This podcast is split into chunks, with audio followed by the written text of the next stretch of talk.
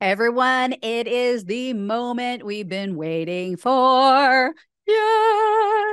Okay. I'm so excited. Trump has not been indicted again. That will be even more exciting, but this is pretty damn good.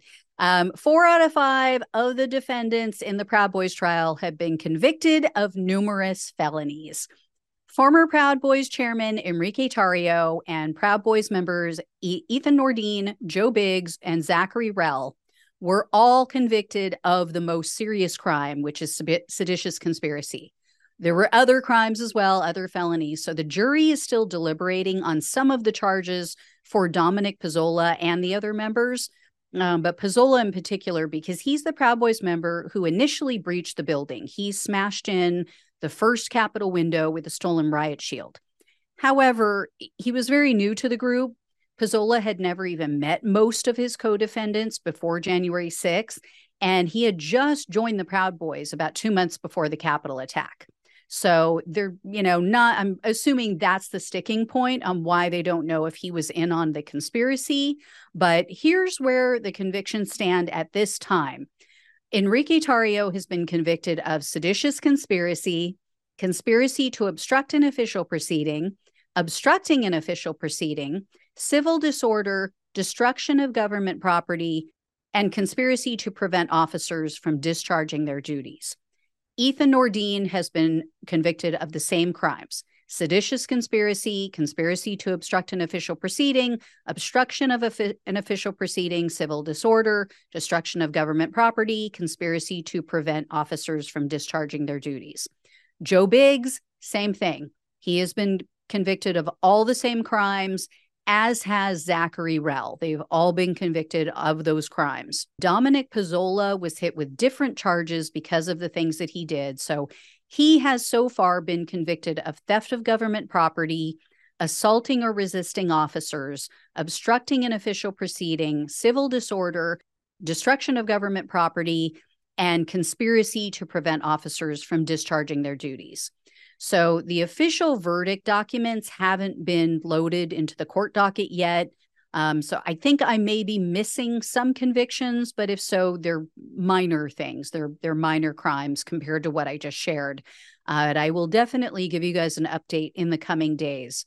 So, you know, instead of stand back and stand by, these five are going to be hearing stand back because we need to close your cell door.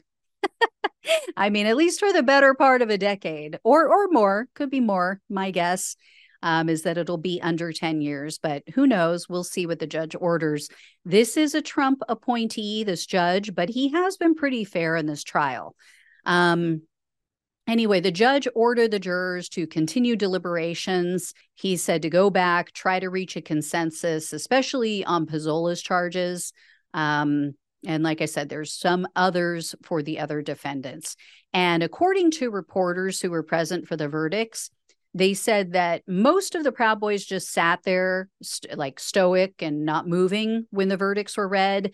Um, after the jurors left, though, they said, "quote Several defendants and attorneys shook hands, hugged, and exchanged brief words. Family for the defendants cried together in a hallway outside the courtroom. I have to say, I don't feel one bit sorry for these men, for these defendants. I do, however, feel for their children, right? Some of these men have kids, and they're the ones, they're the only ones who are completely innocent. They are the true victims in all of this. You know, their spouses, their family members, many of them allowed it to get to this point. They saw what the Proud Boys were doing, right? They saw for years that these people were out in the streets physically fighting with other people. They saw how they fell for Trump's election fraud fairy tales. So I have to assume they are either in agreement with them or they at least just said nothing. They didn't try to stop them, they didn't try to wake them up. And, you know, these are the guys who kept saying, fuck around and find out, right? They put it on t shirts, they put it on hats. I guess they're finding out, right? You found out. Gonna learn today. um, and I hope they they try flashing their little white supremacist hand gesture in prison because then they'll find out even more. Anyway, I will let you guys know when I hear more, but it is a good day for justice. It is a very good year for justice in this country.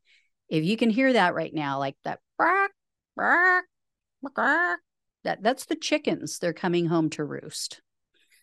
so, anyway, I'll let you know. Thank you guys so much for watching and listening. Please like this video, share it with others. Please subscribe if you have not already. There's a lot of you watching who have not subscribed.